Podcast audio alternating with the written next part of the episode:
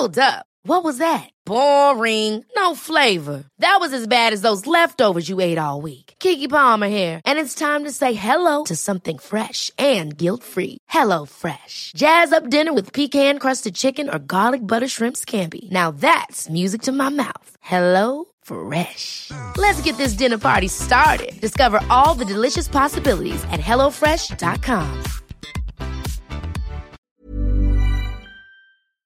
Hello everyone, welcome to episode 12 of The 80%.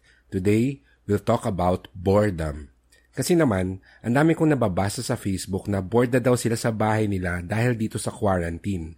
So, pag-usapan natin ang science of boredom at kung paano mo ito gagamitin para i-improve ang iyong sarili at ang iyong personal finance. Let's go! Hi, my name is Fitz Villafuerte and I'm a registered financial planner. You're listening to The 80%, the podcast about learning smart money habits and the proper mindset to achieve financial success. I want you to imagine a room. It's a plain room with no windows at wala rin siyang laman except a chair and a table. Doon sa table, may nakadikit na isang gadget na mukhang doorbell. Actually, it's a device that gives a painful electric shock to your finger when you push its button. Na-imagine nyo na? Plain room, no windows, one chair, one table. And on the table, a device that gives a painful electric shock kapag pinindot mo siya. Now, here's the thing. What if I asked you to spend 30 minutes inside that room? Anong gagawin mo sa loob ng room? Uupo ka lang ba at maghihintay na matapos yung 30 minutes? Or pipindutin mo yung device kahit alam mong makukuryente ka? The electric shock will be painful but not lethal. Hindi ka mamamatay pero masakit siya. So, ano sa tingin mo ang gagawin mo?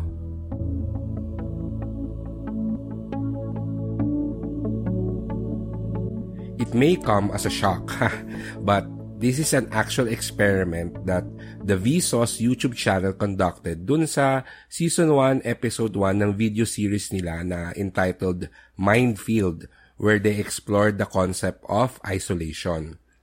And interestingly, yung results nila, it's very similar to several other studies conducted by Harvard and Virginia University.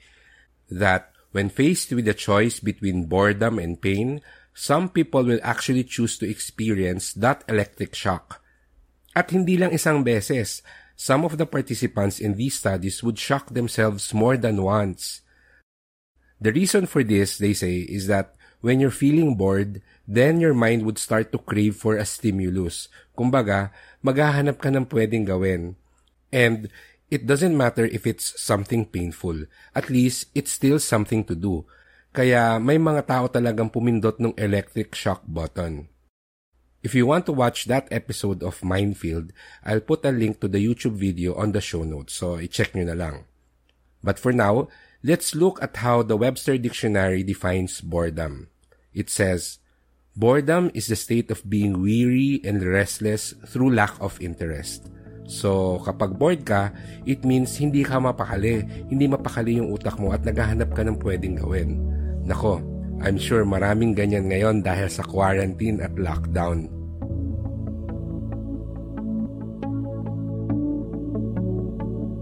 There was a team of German researchers led by Thomas Gutz who did a deep dive into boredom and they discovered that there are five types of boredom. Number one, indifferent. Ito yung kapag medyo chill ka lang sa pagiging bored mo, yung alam mo na bored ka pero hindi ka naman naiinis na wala kang magawa. Number two, calibrating. Ito yung madalas kapag may ginagawa kang boring na activity. For example, kapag naglilinis ka ng email inbox mo. Siguro okay ka sa umpisa pero kapag medyo tumagal, lilipad na yung utak mo habang ginagawa mo yung task minsan parang tempted ka na i-delete mo na lang lahat ng email mo at wag mo na sila i-check isa-isa. Pero, of course, minsan, titigil ka na lang at maghahanap ng ibang gagawin. Number 3, searching. Ito siguro yung common ngayon kasi hindi tayo makalabas ng bahay. Ito yung boredom na gusto mo maghanap ng pwedeng gawin na maaaliw ka. Number 4, reactant. Ito naman yun kapag may ginagawa ka na ayaw mo, isang bagay na wala ka talagang interest. Tulad sa karamihan sa atin, siguro yung ayaw maghugas ng plato. 'Di ba? Habang naguhugas ka, naiinis ka tapos parang gusto mo na siya kagad matapos kasi may iba ka pang mga gustong gawin. Lastly, number five, apathetic. Ito naman yung kahit anong gawin mo ay parang walang effect sa'yo. Parang lahat na lang ng bagay boring. And according to the research, this could be a sign of depression or a mental health issue. I enumerated the five types of boredom kasi importante na malaman mo kung anong klaseng boredom ba yung nararamdaman mo, lalo na ngayong quarantine at lockdown. Because our goal is to leverage our boredom to our advantage. Oo, merong benefits na pwede kang makuha kapag nakakaramdam ka ng boredom. Sabi nga ng isa kong friend, ano bang pwedeng gawin na maganda kapag naboboring ka? And of course, ang sagot ko sa kanya, siguro maganda kung mag-aral ka ng grammar.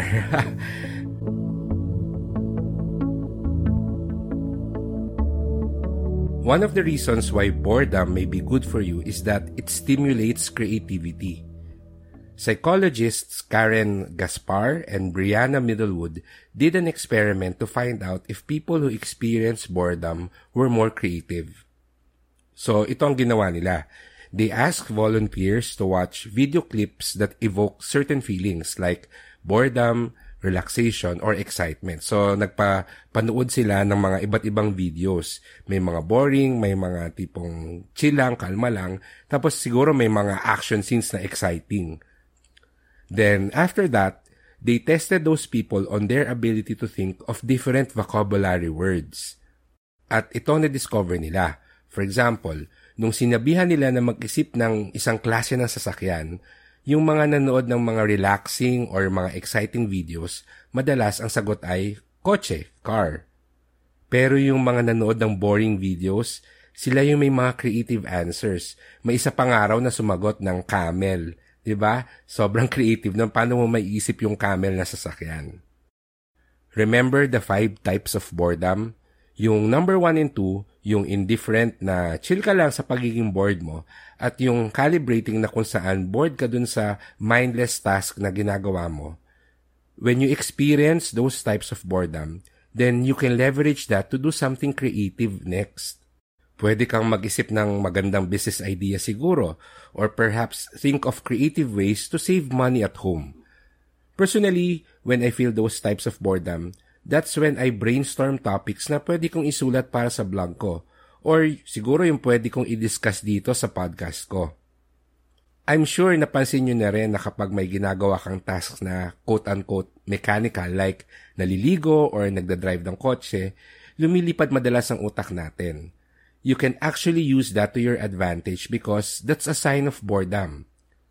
You can direct your mind and your imagination to be creative may kaibigan ako na marami siyang naiisip na business idea kapag nasa banyo siya.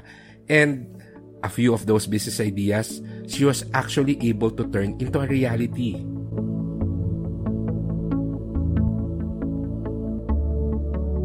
Ngayon, dahil naka-quarantine at lockdown tayo, we often experience that third type of boredom, yung searching, yung naghahanap ka ng pwedeng gawin.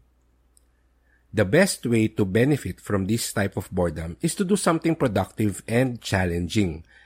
Perhaps ito yung reason kung bakit marami nagtatry ng TikTok ngayon. Kasi it's something new and challenging for them. In a sense, they are also being productive because they are producing videos of themselves dancing or singing or acting. But of course, hindi lang TikTok ang pwede mong gawin.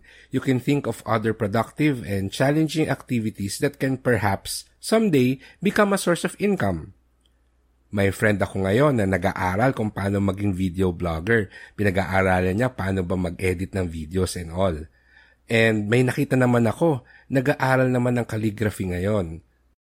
And if I would be honest, the idea of starting a podcast came to me during last year's Christmas break nag-iisip lang ako ng pwedeng gawin nun habang bakasyon. Something that was challenging but at the same time, pwede kong maging hobby plus possible source of income in the future. And ito na nga, nakikinig na kayo ngayon ng podcast ko. And sponsors na lang ang kulang. But hopefully soon meron naman. Anyway, it's up to you kung ano yung gusto mong gawin. The important thing is that you're using your time and energy towards something that will help you learn a new skill or perhaps improve a talent that you have or in general make you a better person.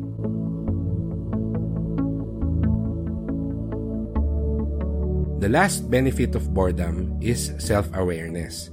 Para ito sa mga nakaka-experience yung number 4 and number 5, yung reactant at apathetic.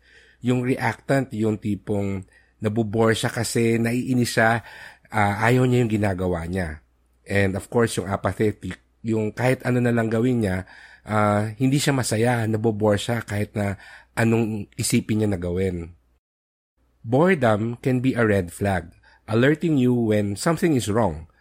Researcher and philosophy professor Andreas Elpidoru writes that boredom is both a warning sign that we are not doing what we want to be doing and a push that motivates us to switch goals and projects.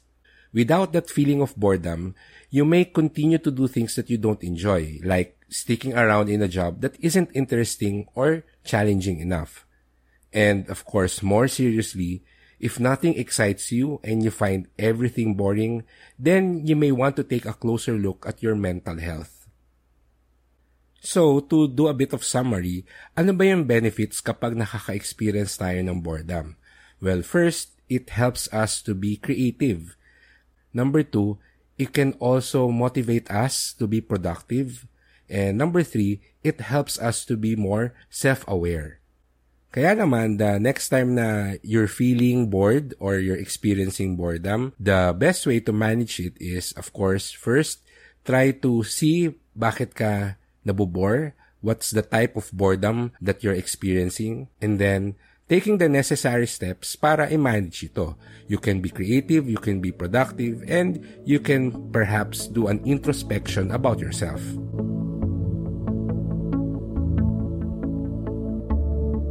Ayan, nakatapos na naman tayo ng isang episode. I hope hindi kayo na-bore at may natutunan kayong bago. Marami akong nabanggit na studies and research sa episode na to. So if you're interested to read them, then you can check out our show notes for the links. Moreover, I'd like to announce that this episode also marks the end of our season 1. Nax, may pa-season-season pa pala tayo.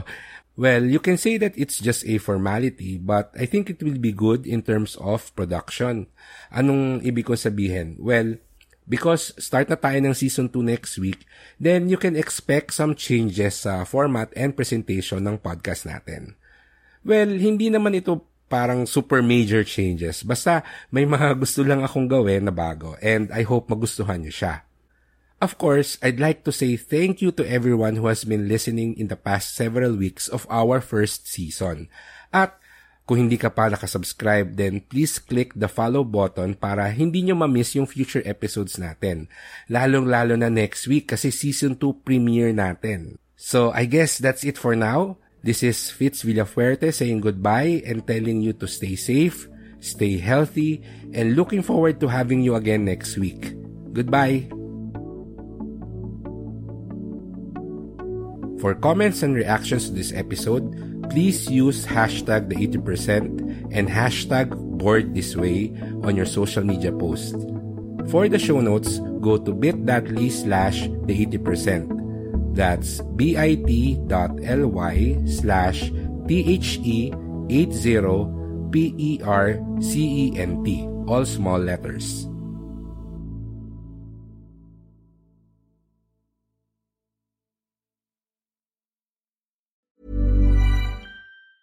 Ever catch yourself eating the same flavorless dinner three days in a row? Dreaming of something better? Well, HelloFresh is your guilt-free dream come true, baby. It's me, Kiki Palmer. Let's wake up those taste buds with hot, juicy pecan-crusted chicken or garlic butter shrimp scampi. Mm. Hello Fresh. Stop dreaming of all the delicious possibilities and dig in at HelloFresh.com. Let's get this dinner party started.